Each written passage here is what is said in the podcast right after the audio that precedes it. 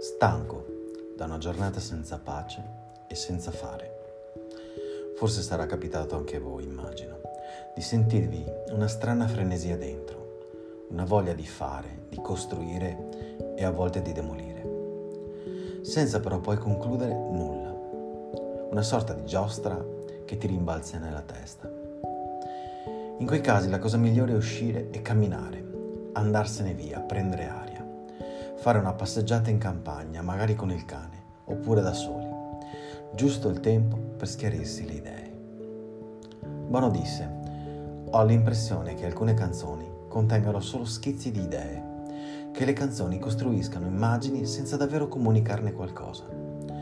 Questa che sentite è una passeggiata lungo le coste dell'Irlanda. Questa è Promenade.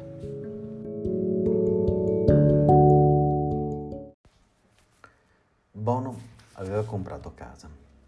Era il 1983 e con i suoi proventi del primo album, Bono e la sua giovane moglie, Ali, avevano deciso di prendersi una piccola casa a Bray, una città a sud di Dublino, vicino al mare. E lì, proprio di fronte al mare, i due sovente passeggiano mano nella mano, rilassandosi e godendosi il loro giovane amore.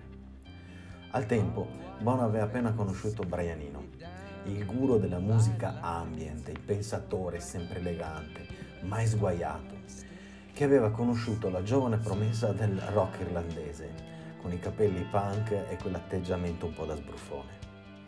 Scapestrato, irrequieto e ancora da domare, Bono conosce invece una persona calma e mai eh, sopra le linee.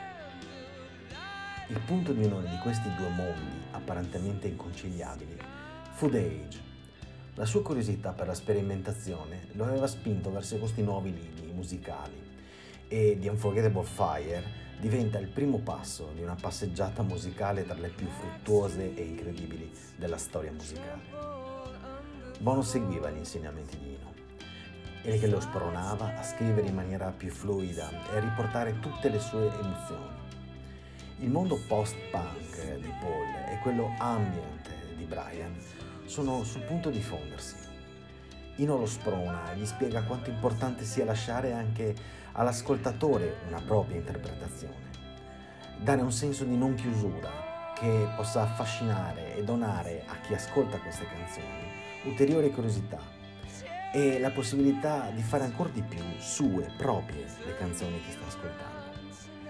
Il testo di Promenade riprende proprio questo concetto e in alcuni casi lo amplifica.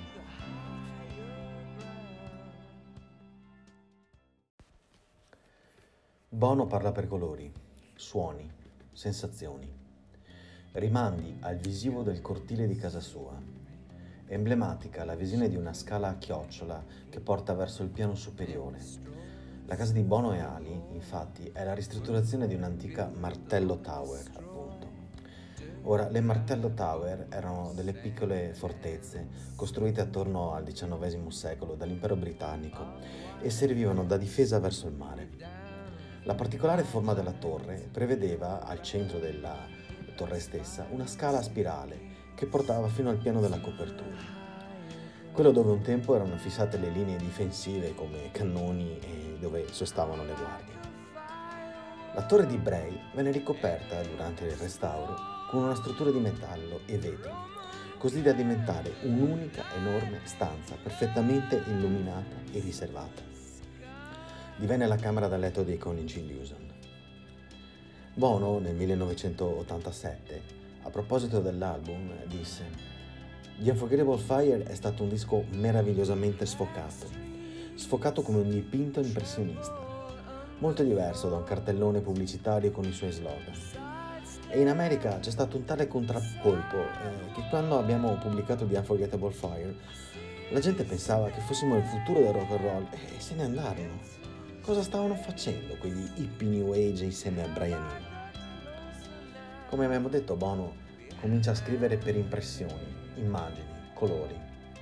La sua poetica è spinta verso l'essenziale e anche i suoi riferimenti letterari, visivi dell'album risentono proprio di questa nuova modalità. Impressioni, appunto.